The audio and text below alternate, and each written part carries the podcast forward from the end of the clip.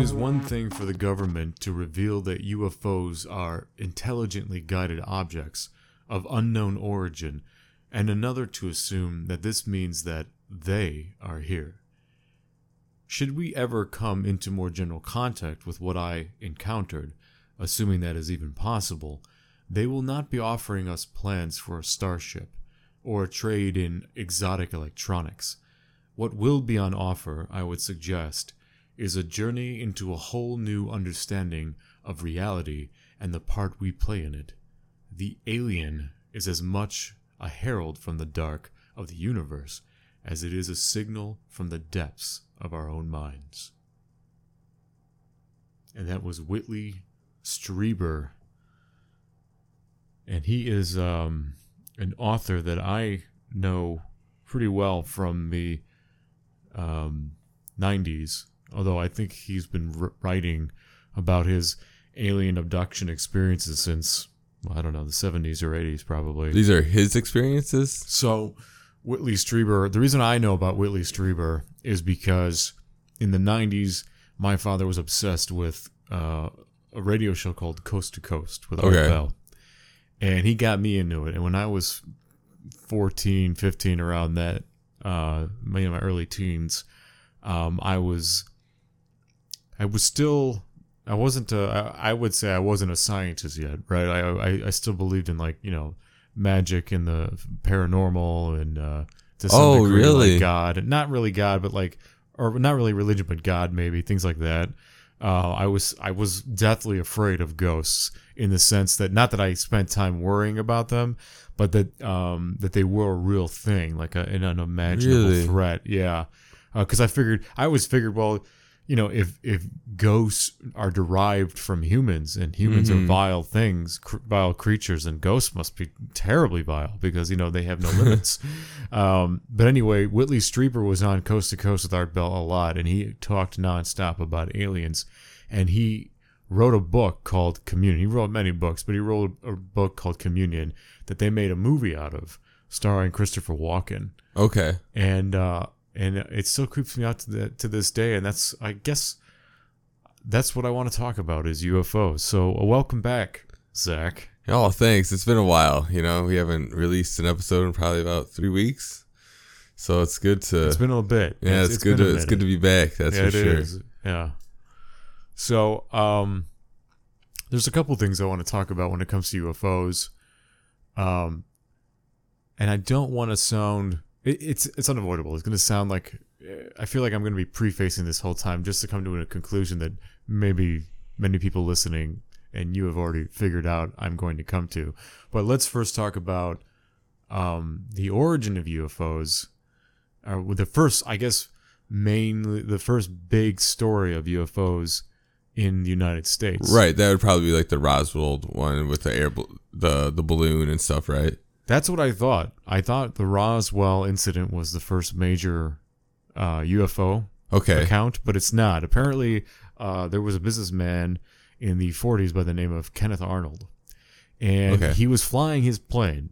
So apparently a well-to-do businessman in the 40s. He's got his biplane. Unless everybody just had planes in the 40s and things were so jolly good. Yeah, it went from horses to planes, man. Yeah, you know, we thought we had it with cell phones. Yeah, shit.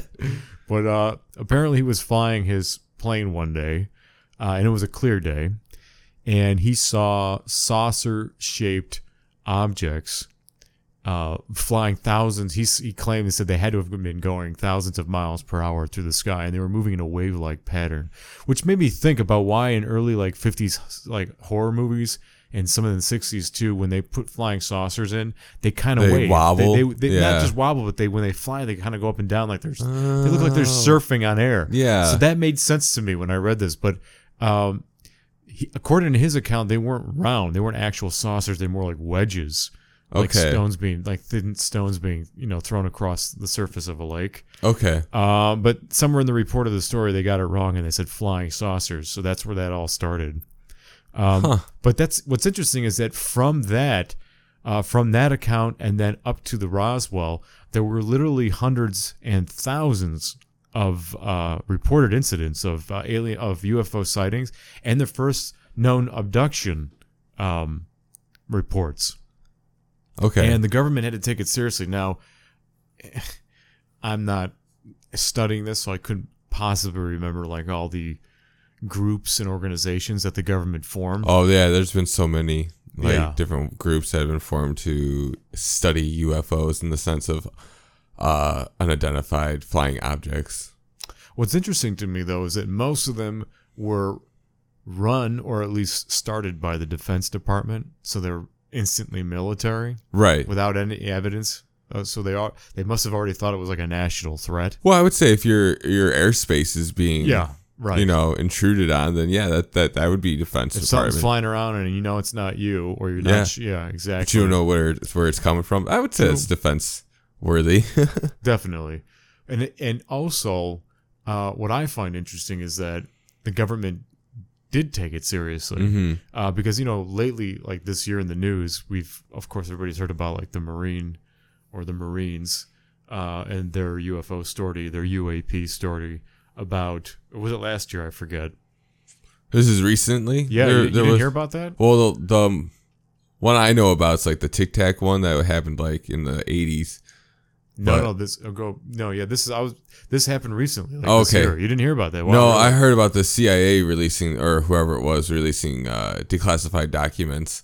But other than that, I didn't hear about it. Yeah, that actually happened, I think, in the mid to late 70s, and that was also in part because of. It's interesting because the studies that followed the Roswell incident.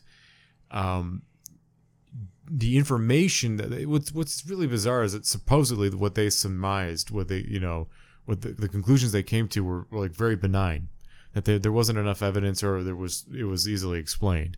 But they didn't release those reports for like a couple decades until finally that they had that unveiling, I guess you could say. Okay, the dossier. The dossier, right? So it seems very strange. Of course, I've read too that some people, naturally conspiracy theorists or whatever, doubt that the information released was even accurate, that perhaps the actual report is gone or still hidden somewhere. Okay. That kind of thing. But I've been fascinated with UFOs ever since I was a kid. And in really not just because the idea of alien life, intelligent alien life is tacked onto it as well. But just because it's something, I don't know, I just like unexplainable things. I like surprises, mysteries, whatever you want to call it, Because I still think a lot of UFOs, probably most that are legitimate UFOs, are probably just human technology, right? I mean, what do you think?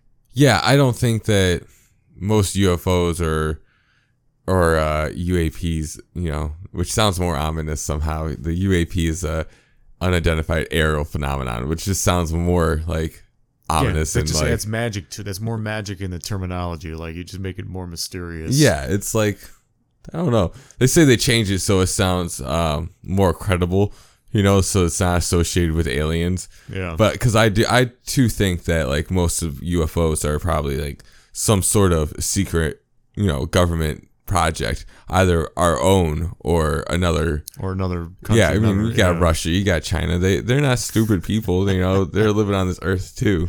Like they know just as much as we do. They're trying shit. Yeah, absolutely. I mean, even like World War II with the Nazis, they had like a flying bell pretty much that they were able to get off the ground, and it was like a weird shaped like a flying object.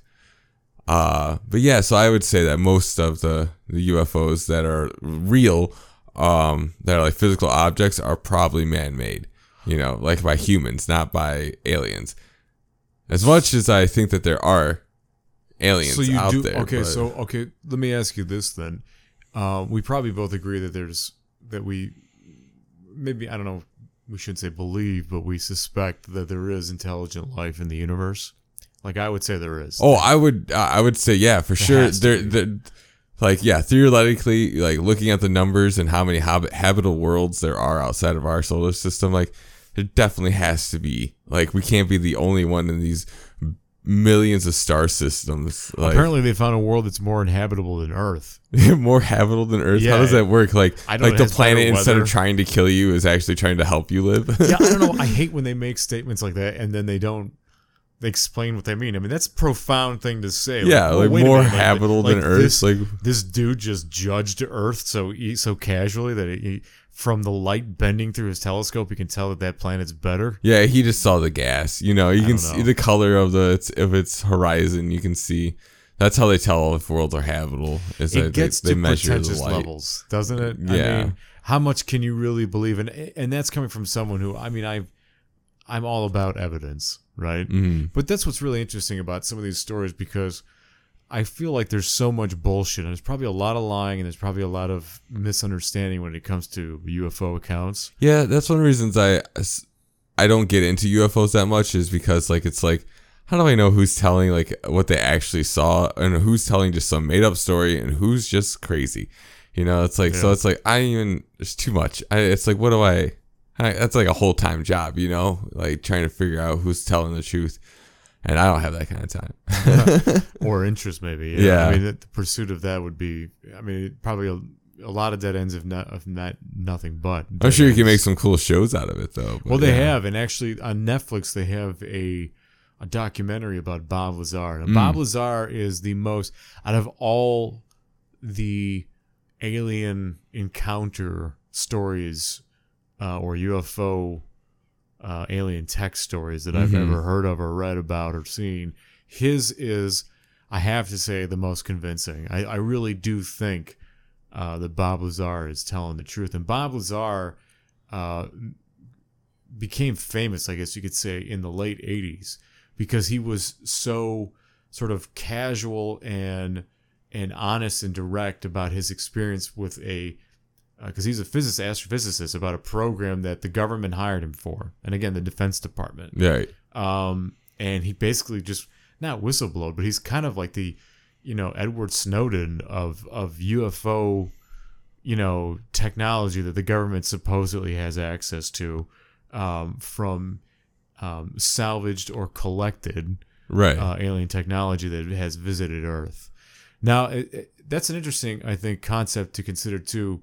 And listening to his story, and I've known about Bob Lazar since the 90s, but this documentary in particular was really well made, and it's entertaining. Yeah, there's one that was done in 2018, I think, and it's on Netflix. Yeah, it's really good. And I have to say, as someone who, you know, I really do require evidence for everything to be like convinced of it. Absolutely. And I am convinced with his story. But what his story made me think of, I thought that was different, that made me think of something new in my mind, was the fact that we always when it comes to aliens visiting Earth, it always seems to be like two guys in a saucer on a Saturday night. You know what I mean? Like, it's just like, what are we, like alien teenagers? You know what I mean? Looking for a wild time. What it most likely would be is like a satellite, right? Like a rover, like, you know, like the way we send technology out into the universe and then lose contact. Yeah, right. Like, why would it be manned? Why would it be manned? Exactly. Because when you think about it, and you tell me if this makes sense, but if they're so technologically advanced beyond us, whatever this alien race is, you know, why would they be sending astronauts? You know, why wouldn't they just be sending advanced technology the same way we do? We don't send astronauts, you know. Well, we also don't have the capability yet. No, but even if we did, why would we do that? Think about that. Because that's cool. Well, because it's cool. It's I want to go to space. Yeah. I'll go to Saturn. Send me to Europa. I'll go walk on the ice. I just want to bounce around the moons for summer, man. For summer, yeah. Well, hey, that's going to be a thing pretty soon, going into space, like as a vacation or as a trip. Yeah, I just saw a commercial for that. Who was it? That European Richard Branson. Yes, Richard Branson. And his Virgin Mobile or whatever it is. Yeah, he's doing a sweepstakes right now. I'm gonna put my name in. Nice, do it. Why not? I signed up years ago. There was a organization putting together money and people and resources to create the first manned mission to Mars. Yeah. And I was a land surveyor at the time, so I figured, well, they're going to definitely need land surveyors on Mars, right? Yeah. I mean, maybe all the time, just like here on Earth. That's unmapped, right? I mean, well, they're going to start owning the land. They're going to want to know where the boundaries are. Yeah. So I signed in, and I think it was I remember it was at least a 13-step elimination process, and I made it past the first step. Okay. So the initial like wave of entrance. Right. So I think because of my career, my job at the time. But then, of course, the project fell apart. And even, it's interesting, when I went to the website, I wonder if it's still there, but they repeated it several times that, that this mission has a high probability of failure. It's in all likelihood that you will die if you get selected to go on it. It's something that's never been done before. And I'm just like, sign me up. I mean, at least they're honest, I guess, right? I mean, come on. There's worse ways to die than being, instantly killed by touching the vacuum of space. Think about the people that made the first trips to America, right? The first settlers. Oh, that's way more dangerous. From European. Yeah, that transatlantic, trip, the voyage was dangerous enough. That's pretty much what you're doing. It's just like living your ancestry. Yeah, it makes me think of like that scene from that Mel Gibson movie Apocalyptica. Okay, if I said that correctly, I forget what it was. When, at the end of the movie, spoiler alert, at the end of the movie, the Spaniards show up on the shoreline after all that strife and murder and craziness that happens in the movie. And I remember the first thoughts through my head was, wow, could you imagine being months at sea? You don't really know where you're going. You're following the stars. You don't know when you're going to hit land. You have a good idea, but you don't know when. And then you discover new land. You just, you haven't bathed. You haven't been eating. You're malnourished, probably diseased. got a bit of scurvy going. Well, they were diseased. That for sure we know. Yeah, I mean, that's all way worse than being shot into space at Mars and maybe crashing on the planet or dying to a rogue, asteroid or something, or debris in space or radiation. Like, all that seems way less to me. Anyway, I'm getting sidetracked here. But yeah, so UFOs, what's interesting too about UFOs is that it seems to be mainly an American phenomenon. I've heard like it happens in other countries too, though. No, like they have accounts, like Africa does, like South Africa a lot. Apparently, I've read it. It's like all over. It's Austria, Greece, Canada, Africa. Yeah, I'm sure many more countries. And then there's a lot of videos from like ocean from like pilots. Mexico was famous for a while with its UFO videos. Really? Mexico City. There was some videos back in the early 2000s of UFOs just like casually hovering through Mexico City. And I forgot how they debunked it, but it was very really? I remember when I first saw that video on my one of my first cell phones, like a shitty video, and I'm like, I remember thinking, my brain was like, oh well, that's it. Those are the aliens. They're here. No way. But I mean, where was I going with that? I forget. Oh yeah, but no, in America, It's taken very seriously, and not just by the populace, but by our government. Our government has made very serious attempts, and there are organizations that still to this day take accurate account of every UFO sighting and abduction story. And get this, there are still to this day thousands of reports every year that are recorded. That's amazing. That's amazing. I mean, think about that. See, okay. It's also like, how could you hide this, right? How could you hide that this is happening? Why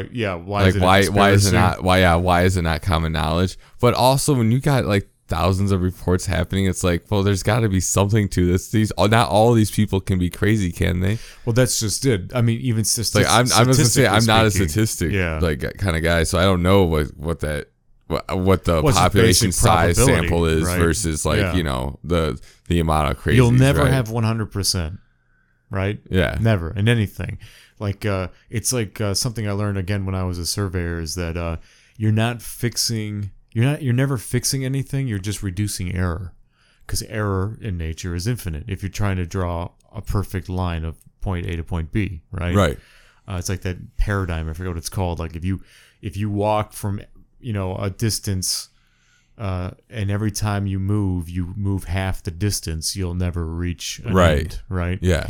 But no, it's fascinating to me that we do take it seriously, and I'm actually glad that we do. But the fact that there's literally thousands reported every year, I don't know, that somewhere in that mess there has to be some kind of legitimacy, doesn't there? Yeah. I mean, not all of these people may be telling the truth, but at least there's a portion there that saw something, or experienced something. It makes me wonder, too, like, how far back in time does this go?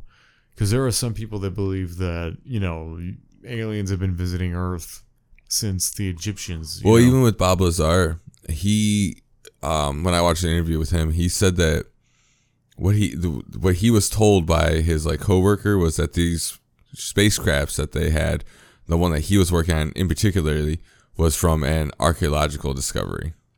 Yeah. And so it's not that so it was like underground, like buried, so yeah. So it's like, yeah, these aliens, if they have been coming here, if they are here, they had to have been doing it since like ancient times. I mean, you got all these different ideas from like prehistory stuff, like around the Ice Age time too. Yeah. And like before or right after the Younger Dryas, in the ice. So you got like Bibliotheca, right? And then you got like Aztec and you got Egyptian, but they all have these similar elements in their architecture or in their imagery that's like carved into like their stones and stuff. So it's like, what was teaching these people? Who was teaching? How were they communicating? How did they happen across these similar themes in their architecture and in their art that's like on top of their architecture? I mean, even in Aztec, you see that classic. There's that classic photo of like a guy kind of like laying on his back as if he's in like an Apollo kind of style like aircraft about to like shoot off into space. That's true. I remember that. Yeah. So it's like, yeah, strange. Well, it's, you know what's strange too is that human history itself, I almost sometimes feel like we know more about dinosaurs because it seems like human history, it's almost like we've only just recently woken up, like in the last 2,000 years or so, maybe a little more. Can we really truly track like human civilization? Ever since the advent of writing. Yeah. It's so defragmented and so quickly too. I find that very interesting. It really does seem like we just sort of sprang out of nowhere. Now, I do agree with first of all, evolution is true, but the natural selection, which attempts to describe the theory for why evolution, not why, but how evolution takes place. Right.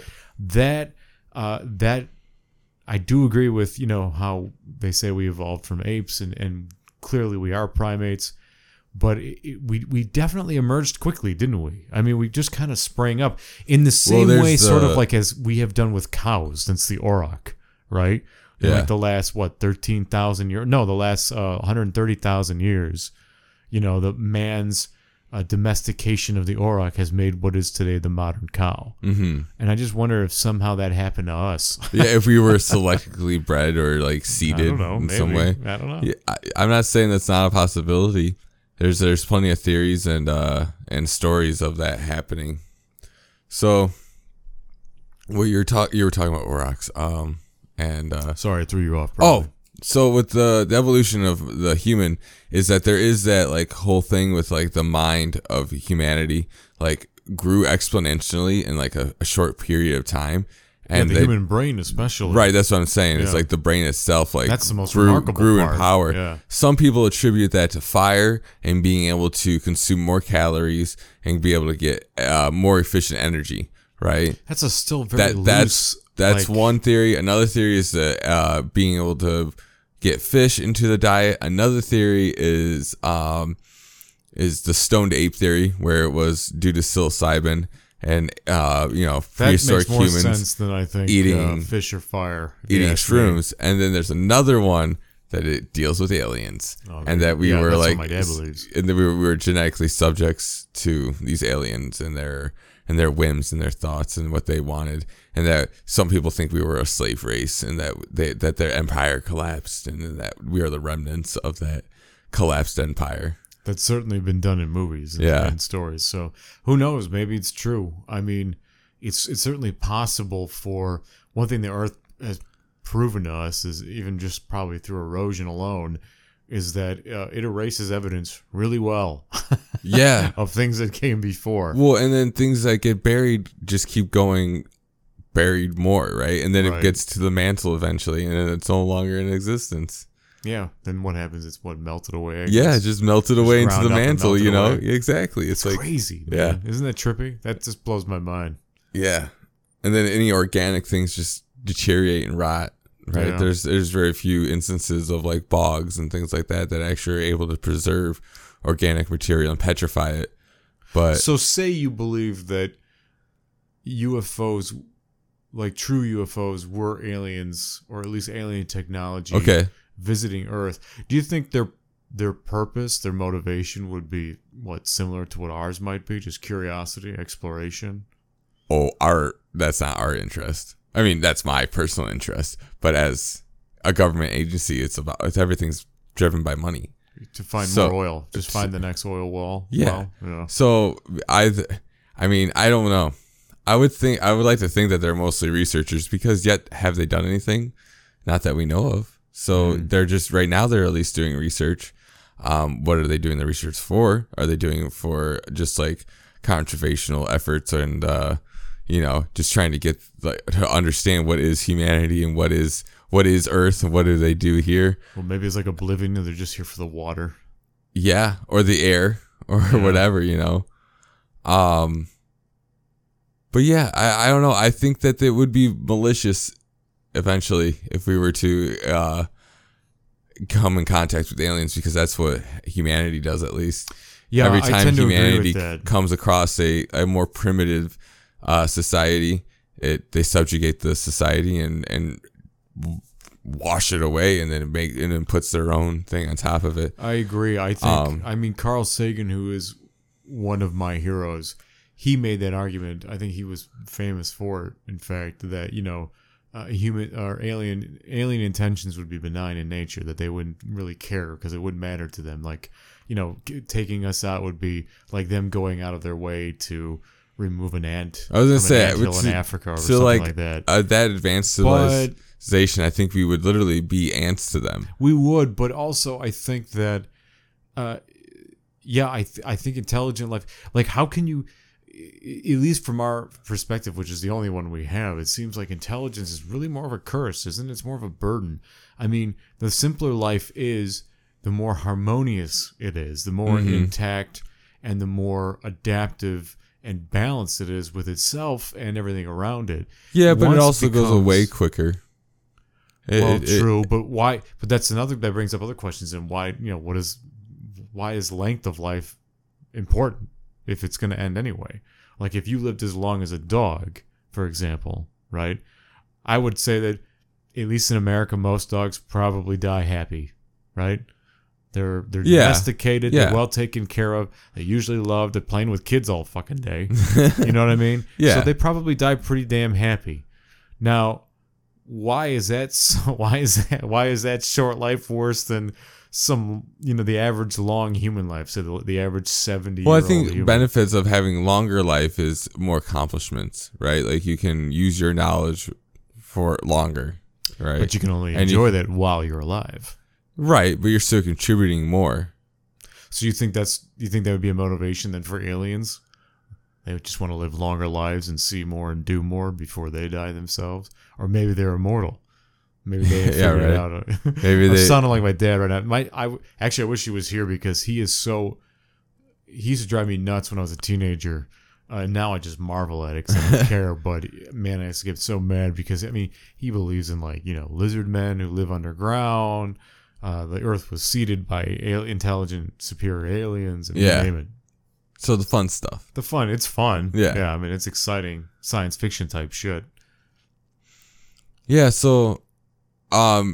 Michio, what is it? Kaku. Yeah, Michio Kaku. I love that guy. He says the same thing that if aliens come here, man, they're just gonna conquer. That's what they're gonna do. Yeah. I was like, we should not be looking for them. Yeah. We should not be broadcasting our existence out into the space waves because maybe there are some peaceful ones, but what's the likelihood that it's gonna get to them and not to some conquering, civilization? Well, that's another thing too. See, I think in that statement there's it can be dissected. If you are a peaceful being, why are you searching? I mean, think about I think the pursuit of knowledge and just knowing what's around you is not a unpeaceful act. I think it is. I really do. And I know that sounds like I'm calling every scientist, evil, and I guess I kind of am. Including myself. We're all evil scientists. I think we are. No, I think we are. I think the desire to understand more leads us down dark paths. I mean, because I was going to make the example of like Buddhist monks or, you know, men that devote their life to meditation. Okay. And they live extremely simple lives, or like Jains who, you know, who drink water through cheesecloth because they're afraid that they'll kill a microbial creature, you know, things like that. Now, those people, their lives presumably don't change. I mean, they're taught how to live a certain way, and they live that way the rest of their lives. They don't seek any knowledge greater than what's around them. Yeah, but they are also a peaceful life. But they are in seek of greater knowledge to the extent of like how to become one, right? How to achieve. But that's all inward. That doesn't require exploration outwardly. Well, that's because outwardly is inward. Well, wait. Don't just be contrary. No. In Buddhism and a lot of like stuff like that, they believe you are one with everything. You are everything. Everything is you, and you are everything. Right. But my point is, so that is outward though. Well, okay. So, and they are in search of that. Yes, but they're not trying to categorize every type of flower on the planet, for example. Right. Right. That would take an effort. They are one, not prepared for, and therefore. Two would have to train for, right? So that now that introduces all types of new elements, right? Now they need to go to school. They have to earn money to get resources for all the things to further endeavor to learn about every flower on the planet of Earth, right? And even something as mundane sounding as that has caused trouble. So that's my point. Is that I think I'm forming a point. And I'm starting to agree with myself, at least, that. The pursuit of knowledge, I think, is inherently evil. I think I know that sounds religious, and I think they were right. I just don't agree with the way they told their story. I don't think there was a snake in an apple and a bodacious babe. I think it was. Bodacious I think babe. It's just the root of all evil isn't money. It's knowledge, the pursuit of it. Wow. I don't agree. I don't agree that. Well, no, because I think staunch lover of knowledge. Yeah, of course I am. I just called you Hitler. I am a staunch lover of evil. I mean, evil is an intriguing element in humanity. I think it's a very interesting subject for sure, because what does make something evil? I mean, evil is just the opposite of a moral action. Well, I mean, yes. So, and going back to like talking about dogs again. I forget how this came up in the conversation, but I was talking about one day with someone where, do you ever consider the fact that even bad people have good dogs or are good to their dogs? Like a dog, you know, your family pet doesn't consider you an evil person, even though you might be one. Okay. You know what I mean? Like Jeffrey Dahmer had a dog. He presumably took good care of it. It loved him. He played with it. It never once considered him evil. Yeah. He's just, you know. He had to eat too. Yeah, but I feel like I'm almost in a circle now. It's bringing me back to my point, but we'll drop that for now, and we'll go back to flying around in our flying saucer. There's so many good. I think, what's nothing fuels the passion to imagine than the idea the idea that a lie is being, or a story is being withheld. Something groundbreaking, something phenomenal has happened, and the evidence for it, the story behind it, is hidden. That immediately excites the imagination. I mean, the brain just has to explain. Because then you're like, why are you hiding this from me? What is There's your so many questions. What's your goal? Why are you trying to get rid of? Yeah, what's your motivation? Yeah. What is it's just a myriad of things ignite. You know, your brain. Our brains are. They're such selfish, evil things. They have to know. I mean, your mind doesn't like an unfinished puzzle. It doesn't like, especially when it's patterns. You have to finish the pattern. You have to know. It's that itch, you know? Oh, it's so much more than an itch. I think it's a madness. Sometimes I'm kept awake at night until I can figure something out, or at least convince myself that I don't know enough. Do you ever have that? Do you ever find yourself sort of lost in your own mind because you're not only you're trying to figure something out, but there's something about the problem that you know you can't solve or understand, so then you get lost in trying to convince yourself that you can't. You can't learn more than what you already know. I know that sounds crazy. I mean, I do lay up at night trying to figure out things sometimes. Yeah, for sure. And like, and trying to like, well, why don't I know this answer? Like, why is it not coming to me? But yeah, I mean, applying that to aliens and stuff. It's well, I think it does apply. I think that's part of the allure of why you know, aliens and UFOs, and just because, I mean, think about it.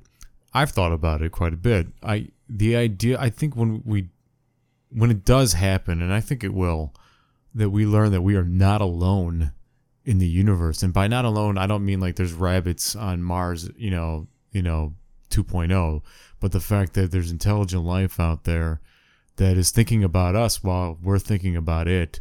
Yeah. It just, that to me, that is just, it's profound, and at the same time it's sort of I think you said it actually, it's profound, but at the same time it's like a relief.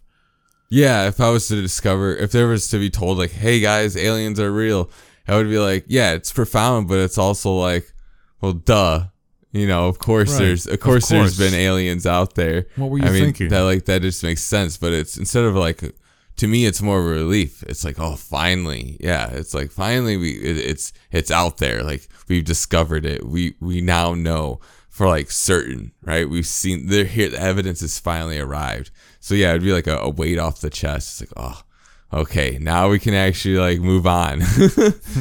Now we can either find out more about these civilizations, or we can just, like, continue on with our lives, like, because that's where it's like, it kind of like has this like hang up, right? It's like this thing, it's like, there's gotta be aliens, like, why aren't they there? That's it's a missing piece of the puzzle. It's almost like we're just waiting to hear the news, right? Like, we're not even really questioning it. I feel like we're, at least myself, like, I'm not questioning it, I'm just waiting to hear the news. Exactly. It's like before we saw water and the ice caps of different planets like Mars, it's like there has to be water. Scientists were mocked about that. I remember, I can't remember his name, but there was a scientist in the 70s who surmised, I forget what the problem was. I couldn't understand why there was water in some part of the world or whatever.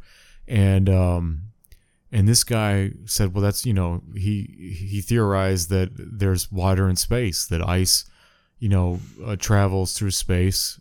Water travels through space as ice, mm-hmm. and then it reaches Earth, and it, you know, it enters if it accumulates enough, or it enters our atmosphere, and some of it survives.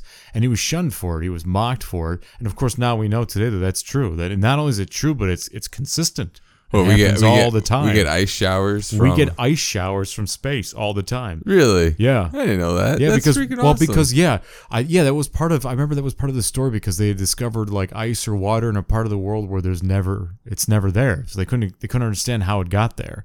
Like somewhere in the Sahara, there was just like some like weird moisture detected. It just made no sense, and that's the reason that water from space enters the atmosphere all the time. I've heard theories, probably on Art Bell, Coast to Coast, that microbial life, the sludge that eventually became all life on this planet, right, is actually from space. Yeah, like a meteor. It's like or water. Just I guess it could be in water crystals as well. Or any liquid, I guess. Yeah, but they like that's like the seeded Earth theory. Earth. That's right. And that's where it's like that's where how life began. But then, I mean, at least on Earth, right? But like, where did those microbes come from? Like, how does that work? It doesn't really matter, does it? I mean, how do they come into being is the question. But how important? I don't mean. We'd love to know, but I mean, maybe that's an unanswerable question. Maybe that's something we can never know. Yeah, but it should be able to be known, because why should it? Well, because it's so simple. Wow. How do atoms form? Well, they combine. I mean, lifting your arm is simple, but the amount of miracles taking place in conjunction with each other for that to happen on a like microscopic level, let's say, is profound. It is complex, but it's also like there's a lot of little things happening. But like, why can't we figure this out? We figure so many other things out. Like, why is this one such a mystery? Well, I don't know if we. Yeah, I don't know. See, I don't know if I agree with that. I don't think we figured a lot out. I think that's the reason we have so many problems and we have so many questions, is because most of what's going on around us, we don't it's kind of, it makes me think of Alan Watts again. Like, we don't understand it, yet we do understand it. You know, he talked about that once where he's like, things only become confusing when you try to understand them beyond how you understand them. In other words, like, you know, when you look at a rock, you don't question it, right? Not initially. You just, you know, that's a rock. Mm-hmm. And you gave it a name. That thing there is a rock. But if you want to suddenly start knowing what makes the rock a rock, and why is a rock, and how did that rock get there, and right, and what type of rock it is, then you that's when you get lost. That's when you begin to confuse yourself and no longer understand what it is you're looking at.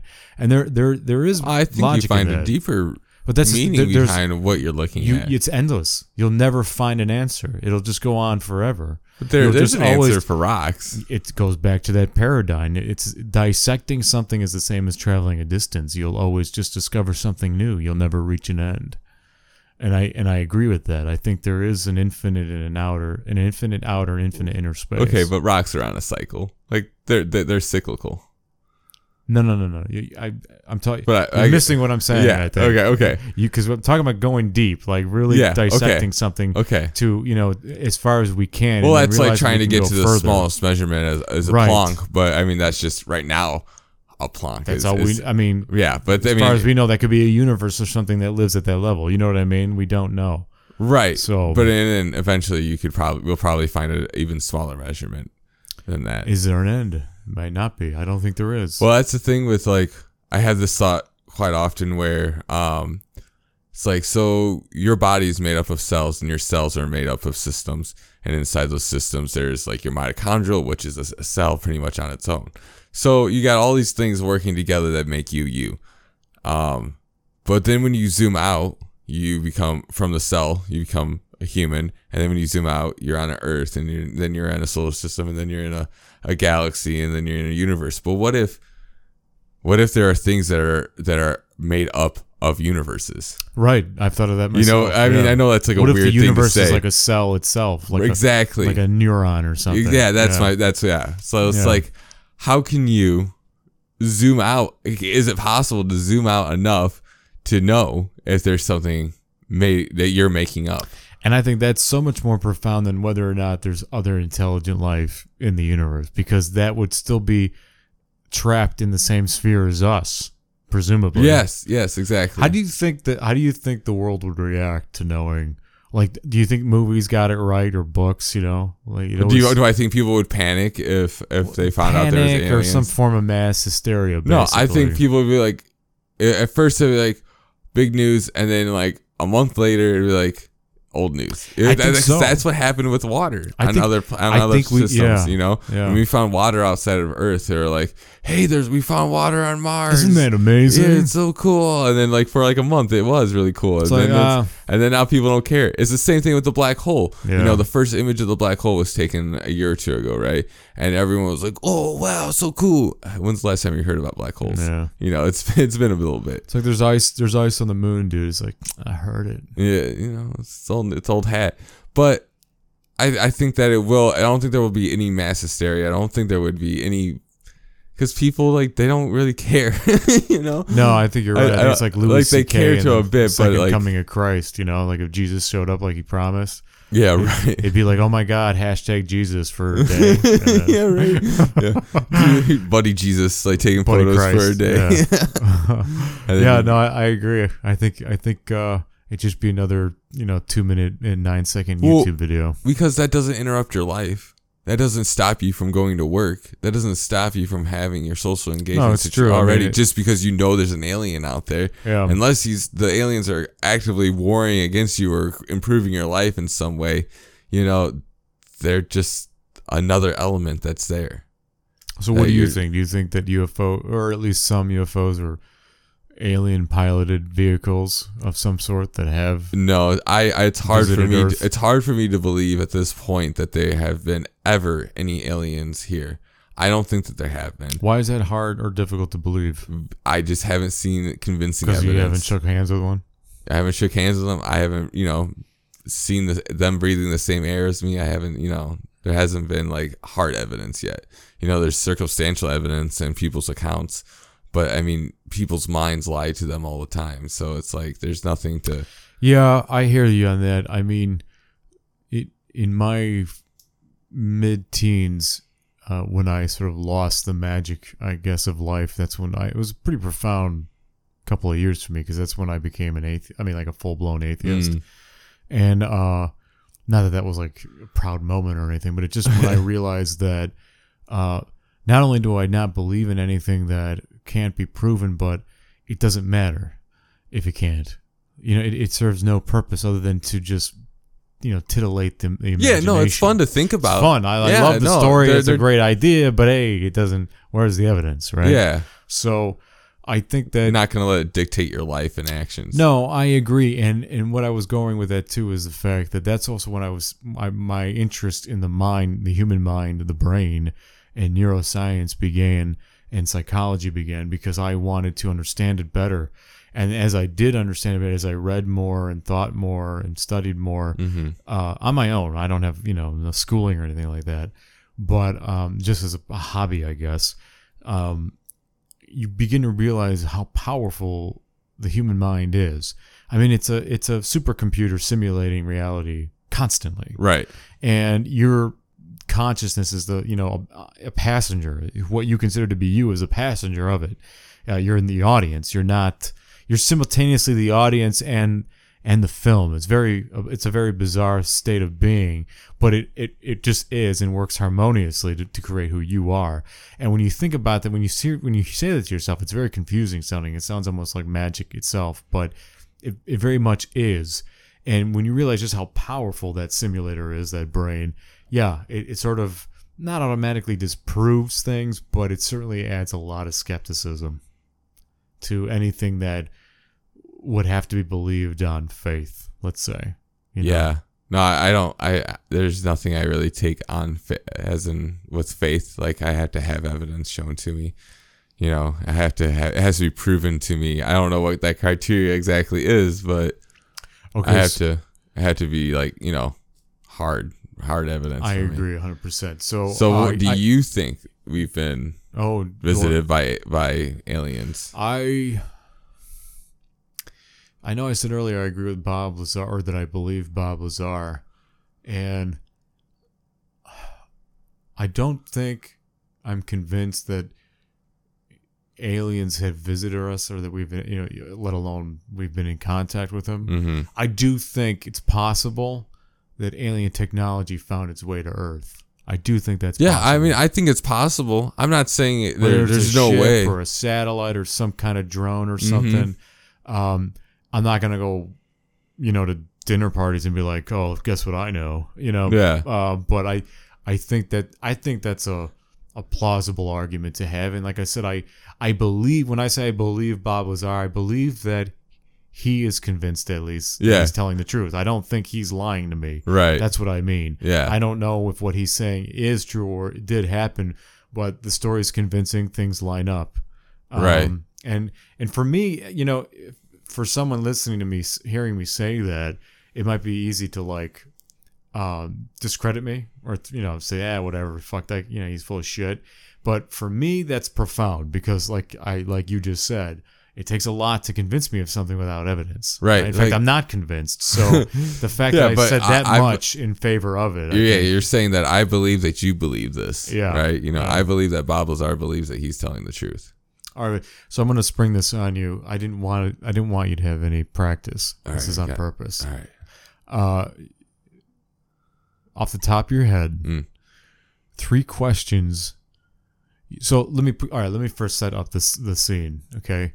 For whatever reason, Zach, you are Earth's first ambassador to intelligent life in the universe. Okay.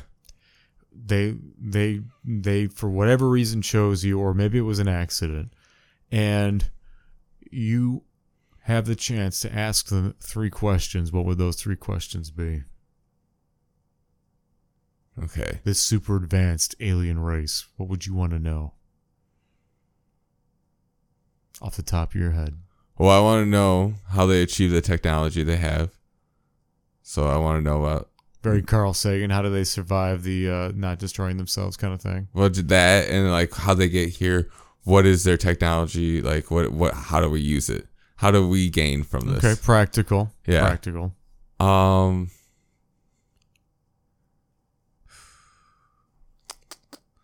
want to know yeah, like how if they're peaceful, right? Like how did you achieve not just world peace, but how do you achieve intergalactic peace or interstellar? Who says they have it though? So that's what I'm saying. If they do though, you know, I don't know, because that's like. So the one second question would be: do you live a peaceful existence? Or, yeah, like with the rest of life. Yeah, like how do we achieve that kind of peace and that kind of order, like that structure? And next, I guess I want to know what their favorite food is. Nice. I want to know what tastes. Facebook post. You know, I want to know what tastes good. I want some alien cuisine. An alien with TikTok. That'd be fun. No, just like I want to know what they got. You know, I want to taste their culture. I think you can learn a lot from what people eat. Oh yeah, you can learn a lot, definitely. Yeah. So, what are your three then? I think my now first that you have been prepped. Well, I haven't been prepped. I just thought of this. Oh, okay. I just worded it that way so that you would think I've been thinking about it, but I didn't. Got him. My first question would be, I don't know why either. Like, these are not going to be smart. But my first question would be, do you like us? Okay. I don't know why, but I think, because it makes me think of the movie The Sphere when Dustin Hoffman is like analyzing the sphere's intelligence, and in the last thing it says to the crew underneath, you know, in the underwater base is that it's happy, and that is concerning to Dustin Hoffman because they ask him why, and he says because, well, this is what he does when he's happy. What would he do when he's mad? Because he's like a god. He has this create this thing, has all this power, right? So an alien to me would be like a god, or you know, like. They'd be on that level. They'd be their science would be practical magic. Yeah, in some degree, and so at least until we understood it. So I would want to know if they liked us. you gotta be beloved or hey man, do you like me? Which I'm cool, right? Yeah, we're cool. We're cool. Two, I would want to know what their motivation in the universe is. Why are they out here? What are they doing? You know, and now I think about it, like you seek the knowledge of their essence, you know, what they are and how they did it, and I'm curious about who they are and why they do it, I guess is one way to look at it. Yeah, I was looking for benefits, right? For sure. Yeah. Well, I was just noting that. Marveling the difference there, yeah. But and then the third question would be, I don't know, I'd probably ask for something. I know it sounds selfish, but I'd be like, you know, I'd probably pull that like typical movie cliche, like here on Earth, it's customary for new friends to give each other gifts. So I'd give them something. No matter what I give them, it's gonna be mundane. Yeah. Right? And to them, like an antique or just like a marble from a child, but whatever they give me is going to be awesome. Like you give them your Tamagotchi that you got in the 90s. Yeah, right. Yeah, whatever. Like it could be anything; it won't matter to me in the least. But whatever they give me is going to be, you know, it could be an interstellar baseball card. It'd be the first thing of its kind that I own from the aliens from outer space. Yeah, you know. So that would be my I guess that's two questions. Give me a request. Give me a souvenir. Yeah, I want a souvenir. I want an alien souvenir. Give me one of those superconductors. Yeah, because who says they're staying? You know. I don't know if they're staying. And maybe they'll give me a book. You know. Oh, that'd be fun. I like looking at other people's languages and seeing the way that they write. That's always an alien book that you can't even read, but it looks cool. Okay. Look at the pretty pictures. All right, and let's finish. We'll finish the show with this. You have to name the alien.